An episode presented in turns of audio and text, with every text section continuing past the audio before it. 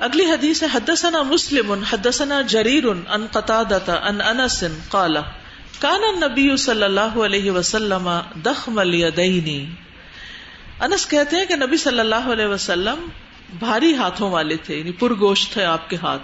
بہت پتلے یا اس طرح نہیں تھے، بلکہ بھاری ہاتھ تھے۔ لم اربا دہ مسلہ آپ کے بعد آپ جیسا میں نے کوئی دیکھا ہی نہیں۔ وکان اشعر النبی صلی اللہ علیہ وسلم رجلن۔ اور نبی صلی اللہ علیہ وسلم کے بال سیدھے تھے۔ لا جاد ولا سبط، نہ گنگریالے اور نہ بہت سیدھے۔ تو بال جو ہیں، وہ تین طرح کے ہو گئے۔ ایک نیم بلوں والے، ایک بالکل اسٹریٹ اور ایک گنگریالے۔ اور یہ بھی کہا جاتا ہے کہ بالوں کا گنگریالا ہونا جو ہے، وہ انسان کے کبھی ہونے کی علامت ہے۔ یعنی اسٹرانگ لوگ جو ہیں، ان کے بال ایسے ہوتے ہیں۔ اور آپ نے دیکھا ہوگا کہ جو لوگ افریقن وغیرہ ہوتے ہیں فزیکلی بہت اسٹرانگ ہوتے ہیں، ان کا انوائرمنٹ بھی ایسا ہی ہوتا ہے، اور بال بھی گنگریالے ہوتے ہیں۔ حدثنا ابو النعمان، حدثنا جریر ابن حازم ان قطادتا ان انس رضی اللہ عنہ قال، کان النبی صلی اللہ علیہ وسلم دخم الیدین والقدمین کہ نبی صلی اللہ علیہ وسلم بھارے ہاتھوں والے اور بھاری قدموں والے تھے یعنی قدم بھی آپ کے پرگوش تھے۔ حسن الوجہ، خوبصورت چہرے والے، لم اربا دہ ولا قبل مسلہ آپ سے پہلے بھی اور آپ کے بعد میں بھی میں نے کسی کو آپ جیسا نہیں پایا۔ وکان بس تلکفینی اور آپ فراخ ہتھیلیوں والے تھے۔ حدثني عمرو بن علي حدثنا معاذ بن هاني حدثنا حمام، حدثنا قتادة عن انس بن مالك او عن رجل، عن ابي هريره قال کان نبی صلی اللہ علیہ وسلم دخم القدمین حسن الوجہ لم ارباد مسلح اب حریر رضی اللہ عنہ کی بھی گواہی یہی ہے، اوپر انس رضی اللہ عنہ بھی یہی کہہ رہے تھے کہ آپ صلی اللہ علیہ وسلم بھاری قدموں والے تھے اور خوبصورت چہرے والے آپ کے بعد کبھی ایسا کسی کو نہیں دیکھا گیا۔ وقال هشام عن مامر عن قتادة عن انس كان النبي صلى الله عليه وسلم شثن القدمين والكفين. هشام معمر سے روایت کرتے ہیں اور وہ قتادہ سے اور وہ حضرت انس سے کہ نبی صلی اللہ علیہ وسلم پرگوشت قدم اور ہاتھوں والے تھے. یعنی ہتھیلیاں اور پاؤں جو تھے وہ پرگوشت تھے. وقال ابو ہلال، حدثنا قتادہ ان انس او جابر ابن عبد الله كان النبي صلی اللہ علیہ وسلم دخم الکفین والقدمین۔ نبی صلی اللہ علیہ وسلم بھاری ہتھیلیوں والے اور قدموں والے تھے۔ لم اربا دہ شبہ لہو، آپ جیسا پھر آپ کے بعد کسی کو نہیں دیکھا یعنی آپ کی صورت جیسا یا آپ کی شبی کسی اور میں اس طرح کی نہیں تھی۔ لیکن یہ ہے کہ بھاری ہاتھ ہونے کے باوجود آپ کی ہتھیلیاں بہت نرم اور گداس تھیں۔ یہ بھی احادیث سے پتہ چلتا ہے۔ انس رضی اللہ عنہ کی ایک اور روایت میں آتا ہے کہ رسول اللہ صلی اللہ علیہ وسلم کی ہتھیلیاں ریشم اور دیبا سے بھی زیادہ نرم تھی یہاں پر امام بخاری نے، چونکہ آپ کے بالوں وغیرہ کا ذکر ہوا تو ساتھ آپ کے ہاتھوں اور قدموں کا بھی ذکر کر دیا۔ ٹھیک ہے۔ حدثنا محمد ابن المثنى قال حدثني ابن ابی ادی ان ابن اون ان مجاہد، قال كنا عند ابن عباس رضی اللہ عنہما مجاہد کہتے ہیں کہ ہم ابن عباس رضی اللہ عنہما کے پاس تھے، فذکر الدجال، تو انہوں نے دجال کا ذکر کیا فقالا انه مکتوب ان بین عینیہ کافر، کہ اس کی دو آنکھوں کے بیچ میں لکھا ہوا ہوگا کہ کافر۔ وقال ابن عباس، لم اسمعہ، ابن عباس کہنے لگے کہ میں نے اس کو نہیں سنا کالا قال ذاکا ولکنہ قال، اما ابراہیم فانظروا الى صاحبکم، اما موسی، فرجل آدم جعد على جمل احمر مختوم بخل بتن کا انی انضر الہ اذن حضر فی الوادی یلبی۔ تو ابن عباس کہتے ہیں کہ میں نے تو نبی صلی اللہ علیہ وسلم سے یہ بات نہیں سنی۔ کیا نہیں سنی؟ کہ دجال کی آنکھوں کے بیچ میں کافر لکھا ہوا ہوگا۔ بہرحال، اب ابن عباس ایک اور روایت لاتے ولا کن کالا لیکن نبی صلی اللہ علیہ وسلم نے فرمایا، اما ابراہیم، اگر تم ابراہیم علیہ السلام کو دیکھنا چاہتے ہو الا صاحب تو اپنے ساتھی کو دیکھو یعنی نبی صلی اللہ علیہ وسلم کو دیکھ لو، آپ ان سے بہت مشابے تھے۔ وہ اما موسا موسا علیہ السلام کی شکل کیسی تھی؟ فرج آدم، جادن، کہ وہ ایک گندمی رنگ کے انسان تھے گنگریالے بالوں والے تھے۔ اللہ جمل اونٹ پر بیٹھے ہوئے مختوم ان جس کی نکیل کھجور کی رسی کی تھی۔ کہ انی انضر الہی گویا کہ میں آپ کو دیکھ رہا ہوں ادن حدر افل وادی جب وہ وادی میں اترے، یولب بھی تلبیہ کہہ رہے تھے۔ یعنی آپ صلی اللہ علیہ وسلم نے ان کو اس حال میں دیکھا، خواب میں یہ مراد ہے۔ تو اس حدیث سے آپ صلی اللہ علیہ وسلم کی سیرت و صورت کا ابراہیم علیہ السلام کے مشابے ہونا پتہ چلتا ہے۔ اور پھر علیہ السلام کے بالوں کا ذکر آپ نے کیا ہے۔ اگلا باب ہے باب التلبید۔ بالوں کو سر پہ جما لینا۔ ٹھیک ہے؟ لبا کا لفظ قرآن میں آپ نے پڑھا ہوگا۔ کٹھے ہونا، تو بالوں کو کٹھا کر دینا، کسی چیز کے ساتھ چپکا دینا۔ آج کل کیا استعمال ہوتا ہے؟ ماشاء اللہ سب کو پتا ہے۔ تو اب یہ بھی سوال پیدا ہوتا ہے نا کہ جل لگا کے بالوں کو جما سکتے ہیں یا نہیں جما سکتے۔ تو اس میں کیا سنت ہے؟ یہ کیا رولنگ ہے؟ تو امام بخاری یہاں پر یہ چیپٹر لے کر آئے ہیں کہ تلبید جو ہے، وہ بالوں کو جمانے کے لیے استعمال ہوتا ہے کہ بال اڑے نہیں اور سفر میں خاص طور پر کیونکہ بند کار اور گاڑی وغیرہ کا سفر نہیں ہوتا تھا اوپن ہوتا تھا۔ اور اس میں جوئے وغیرہ نہ پڑے، کیونکہ اڑتے بالوں میں پھر اڑ اڑا کے کوئی چیز آ کے گر جاتی ہے، لگ جاتی ہے۔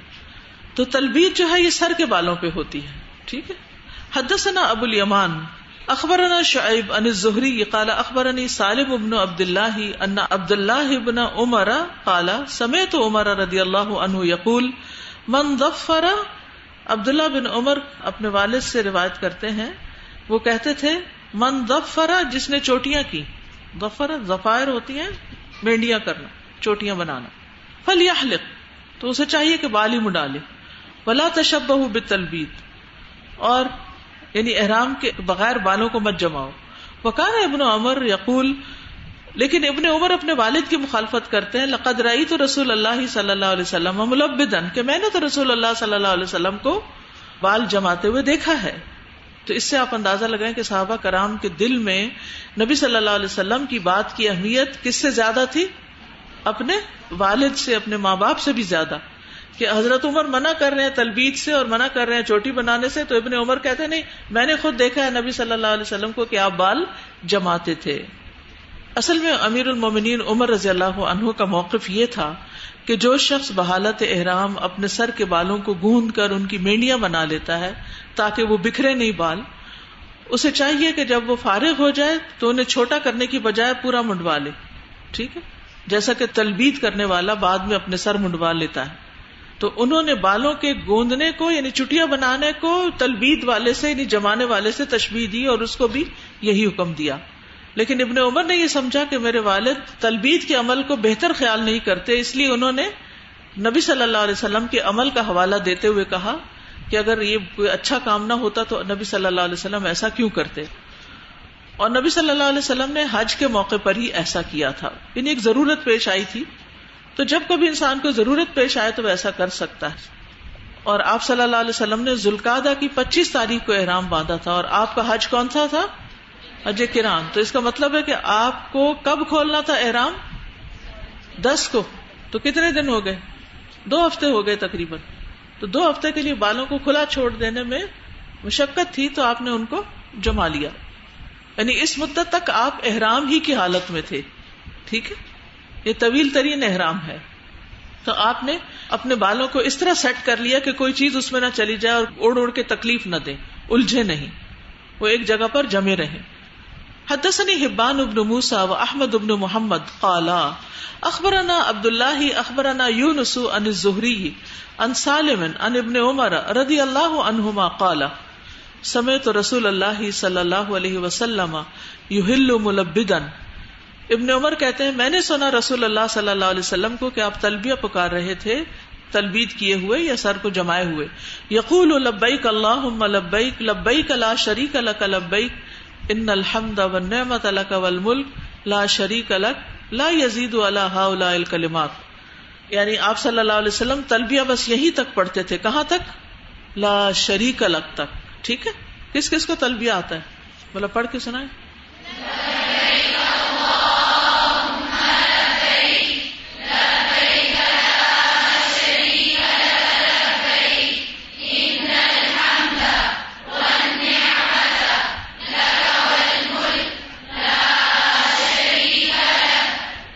الحمد للہ بہت اچھا پڑھا آپ نے، بڑا دل خوش ہوا ہے سن کے۔ جب حاجی عمرے پہ جائیں تو اس وقت بھی پڑھیں، کیونکہ اکثر حاجیوں کو میں نے دیکھا ہے کہ وہ رستے میں تلبیہ نہیں پڑھتے، تلبیہ سے غافل رہتے ہیں۔ ادھر ادھر کی باتیں کرنے میں لگے رہتے ہیں اور دنیا بھر کی سیاست بعض اوقات گاڑی میں بیٹھ کے ڈسکس ہو رہی ہوتی ہے اور تلبیہ نہیں پڑتی تو بہترین حج وہ ہوتا ہے جس میں کثرت سے اونچی آواز میں تلبیہ پڑا جائے۔ عورتیں تو خیر اونچی آواز میں نہیں پڑتی لیکن گھر کے مردوں کو بھی یاد دلانا چاہیے بار بار کہ تلبیہ پڑھیں۔ کچھ لوگ تو بڑے خوش قسمت ہوتے ہیں، ان کو ایسے اچھے ساتھی مل جاتے ہیں، اچھے حاجی مل جاتے ہیں کہ وہ پڑھتے رہتے ہیں اور آپ کو بھی پھر پڑھنا یاد رہتا ہے۔ لیکن کچھ لوگوں کی صحبت ایسی ہوتی ہے کہ نہ خود پڑھتے ہیں اور نہ پڑھنے دیتے ہیں۔ یا یہ کہ گاڑی چلتی ہے نا، بس دو منٹ پڑھا، پھر اس کے بعد باتوں میں لگ گئے۔ لا یزید اللہ الکلمات، آپ ان کلمات پر زیادہ نہیں کرتے تھے، اضافہ نہیں کرتے تھے۔ حدث عنی اسماعیل قال حدث عنی مالک اناف ان عبد اللہ ابن عمر، ان رضی اللہ عنہا زوج النبی صلی اللہ علیہ وسلم قالت، حضرت حفصہ جو نبی صلی اللہ علیہ وسلم کی زوجہ مبارکہ تھی، وہ کہتی ہیں کل تو یا رسول اللہ، میں نے کہا اللہ کے رسول، ما شان الناسی حلو بعمرتن ولم تحلل، انت من عمرتک یہ لوگوں کو کیا ہو گیا کہ انہوں نے اپنے عمرے کا احرام کھول دیا؟ حالانکہ آپ نے اپنے عمرے کا احرام نہیں کھولا۔ کالا انی لبت تراسی، فرمایا میں نے اپنے سر کے بال جما لیے تھے، وقلت تو ہدی، اور اپنی ہدی کو یعنی ہار پہنا دیا تھا۔ فلا اہل حتہ انہر، میں اس وقت تک احرام نہیں کھولوں گا جب تک کہ میں قربانی نہ کر لوں۔ باقی لوگوں نے کون سا حج کیا تھا؟ حج تمتو کیا تھا، اس لیے وہ جلدی حلال ہو گئے تھے، قربانی سے پہلے۔ تو بالوں کو مٹی وغیرہ سے جو رستے میں سفر میں پڑتی ہے، اس سے بچانے کے لیے یا اور گرمی وغیرہ سے بچانے کے لیے یا کسی بھی ایسی تکلیف سے بچانے کے لیے تلبید کی جا سکتی ہے۔ اسی طرح عورتوں کے سر پر مہندی لگانے کا بھی جواز ہے۔ کبھی لگائی کسی نے مہندی؟ کس کسی نے لگائی؟ اکثر آزما چکے ہیں۔ اچھا اس میں ایک مسئلہ آتا ہے۔ جب مہندی لگاتے ہیں تو بہت سے لوگ پریشان ہوتے ہیں کہ پتہ نہیں ہمارا مسا ہوگا یا نہیں۔ کبھی آپ کو خیال آیا کہ وہ تو ساری مہندی لگ گئی، بال تو بیچ میں آ گیا مسا ہوگا کہ نہیں؟ مسا ہو جاتا ہے۔ کیونکہ تلبید سے اگر مسا ہو جاتا ہے، تو اسی طرح مہندی سے بھی مسا ہو جاتا ہے۔ کیونکہ یہ نہیں ہوتا کہ آپ مہندی ادھر جھٹ لگائیں، ادھر دھو دیں۔ آپ کو بازو کا سارا سارا دن اپنے سر پہ مہندی رکھنی پڑتی ہے۔ جب اس کا رنگ آتا ہے، تو اس دوران نمازیں بھی آ جاتی وزو بھی کرنا پڑ جاتا ہے۔ تو پھر وزو کر لیجیے اور سر کے اوپر ہاتھ پھیر لیجیے۔ یعنی ہلکے مسے کے ساتھ بھی سر کی تہارت ہو جاتی ہے۔ جل کے ساتھ بھی ہو جاتی ہے۔ کوٹنگ اس طرح کی نہیں ہے کہ وہ اوپر پلاسٹک چڑھ جاتا ہے۔ وہ تو عارضی قسم کی ہے بال بھی بیچ میں محسوس ہو رہے ہوتے ہیں۔ یعنی یہ نہیں ہوتا کہ ٹوٹلی کور کر لیا بالوں کو اس نے۔ گند جاتی ہے بیچ میں۔ السلام علیکم۔ استاذہ پوچھنا تھا کہ یہ جو سارے سر کے بال اتر جاتے ہیں اور ٹرانسپلانٹ کراتے ہیں تو اس کا کیا ہے؟ جو بال گنجے یعنی کہ جو ہو جاتے ہیں تو پھر وہ ٹرانسپلانٹ کراتے ہیں۔ وہ تو علاج ہے نا۔ استاذ تو کاسمیٹک لینسز کا پوچھنا تھا کہ جو کلرڈ لینسز ہوتے ہیں وہ الاؤڈ ہے؟ ایسی چیزیں اس زمانے میں نہیں ہوتی تھی لیکن کوئی بھی ایسا کام کرنا کہ جس سے آپ کی آئیڈینٹی جو ہے وہ بدل جائے وہ درست نہیں۔ اور جسے کہ بیک کومنگ کرتے ہیں کبھی کبھی بالوں کو والیوم دینے کے لیے سرٹن ہیئر اسٹائل میں۔ کوئی حرج نہیں کر سکتے لیکن وہ جب سیدھے کرتے ہیں تو آدھے بال اتر جاتے ہیں۔ السلام علیکم سازا وہ لاسٹ حدیث ہم نے پڑھی ہے نا کہ وہ حضرت عائشہ آپ وسلم کی درمیان میں سے مانگ نکالتی تھی۔ ہاں۔ تو ہم لوگ رائٹ لیفٹ سائڈ سے نکال سکتے ہیں؟ درمیان ہی سے نکالنی چاہیے۔ اچھا سوال کیا میں بھول گئی۔ السلام علیکم سازا وٹ اباؤٹ کینسر پیشنٹ تو are they allow to use wigs and extension پھر ان کو کالے رنگ کی ٹوپی پہننی چاہیے۔ استاذہ جو لوگ بزرگ ہو جاتے ہیں تو اکثر لوگ اس وجہ سے کلر نہیں لگاتے کہ اگر میری اس دوران ڈیتھ ہو گئی اور بال وائٹ نہیں تھے تو وہ جو مجھے کلیم ملنا ہے وائٹ بالوں کا اجر ملنا ہے وہ نہیں ملے گا۔ نہیں آپ صلی اللہ علیہ وسلم نے حضرت ابو بکر کے والد ابو کو حافظ سے کہا تھا کہ ان کے بال رنگ دے جبکہ وہ انتہائی بوڑھے ہو چکے تھے۔ تو اجر پھر بھی ہے جو بال پھر بھی ہے۔ وہ تو سفید ہونے کا اجر مل گیا نا۔ اگر سفید ہونے کے بعد آپ نے رنگ لیا تو اجر کم تھوڑی ہوگا۔ سفید تو سفید ہی اندر سے۔ اور ایک اور سوال کیا ہم لوگ مطلب میں انتظار کرتی لیکن بالیوں کا ذکر ہے ٹاپس کا نہیں آیا۔ جو ہم ٹاپس پہنتے ہیں وہ ہماری ایئر لوب کا ایک اچھا خاصا حصہ اکثر اوقات بڑے ہوں تو کور کر لیتے ہیں۔ اچھا توجہ دلائی کیونکہ غسل جنابت میں آپ کے ہر حصے تک پانی پہنچنا ضروری ہے۔ تو اگر آپ نے ایسے ٹاپس پہن رکھے ہیں جو چٹکی والے ہیں وہ تو اترنے آسان ہوتے ہیں لیکن بعض اوقات وہ جو پیچھے سے ربڑ کے بڑے بڑے وہ اسٹاپرز لگا دیے جاتے ہیں اس سے پانی اسکن تک نہیں پہنچتا۔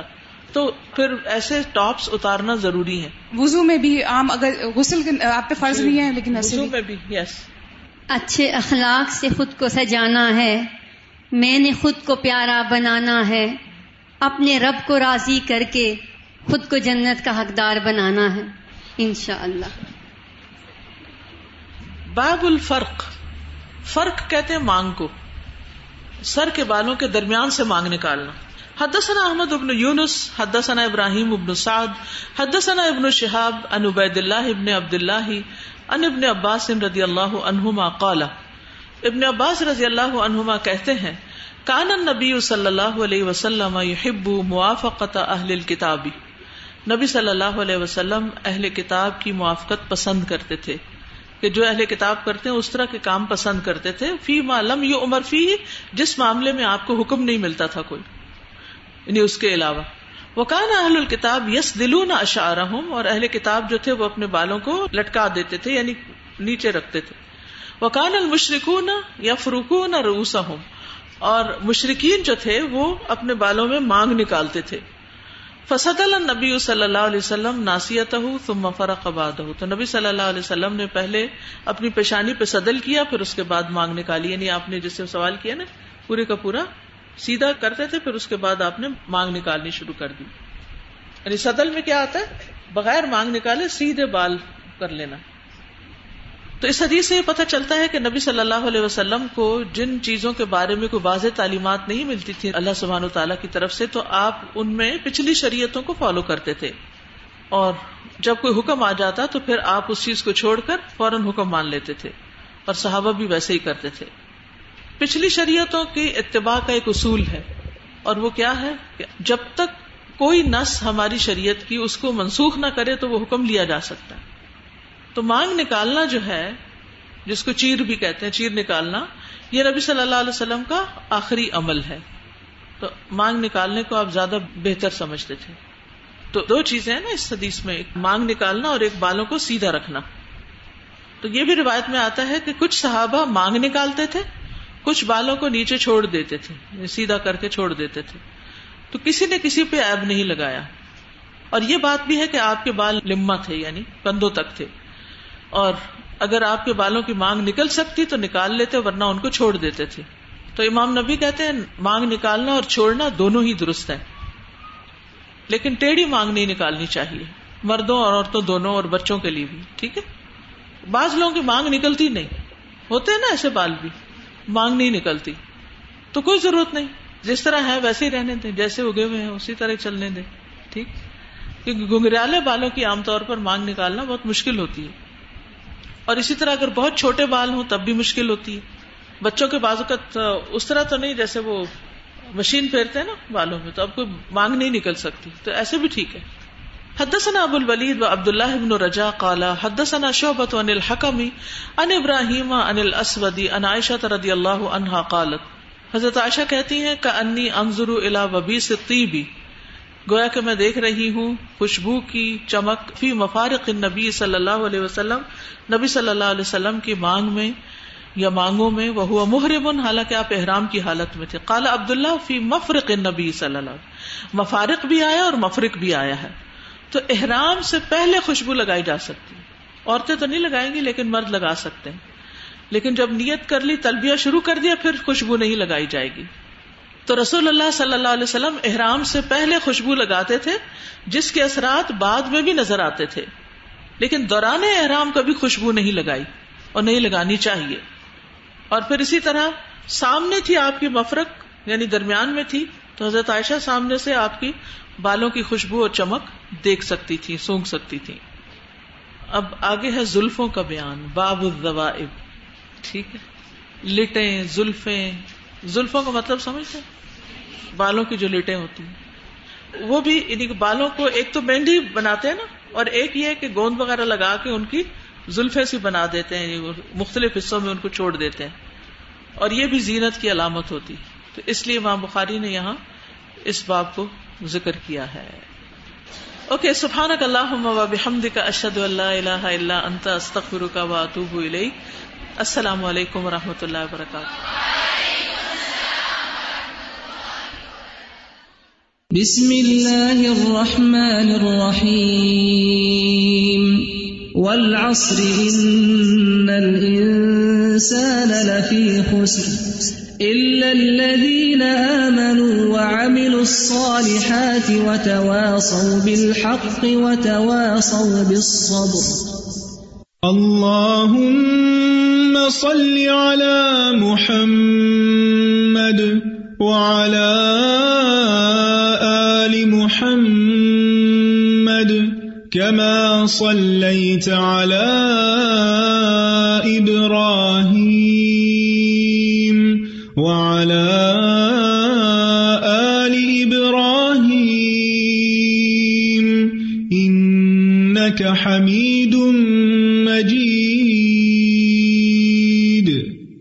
اللهم بارك على محمد وعلى آل محمد كما باركت على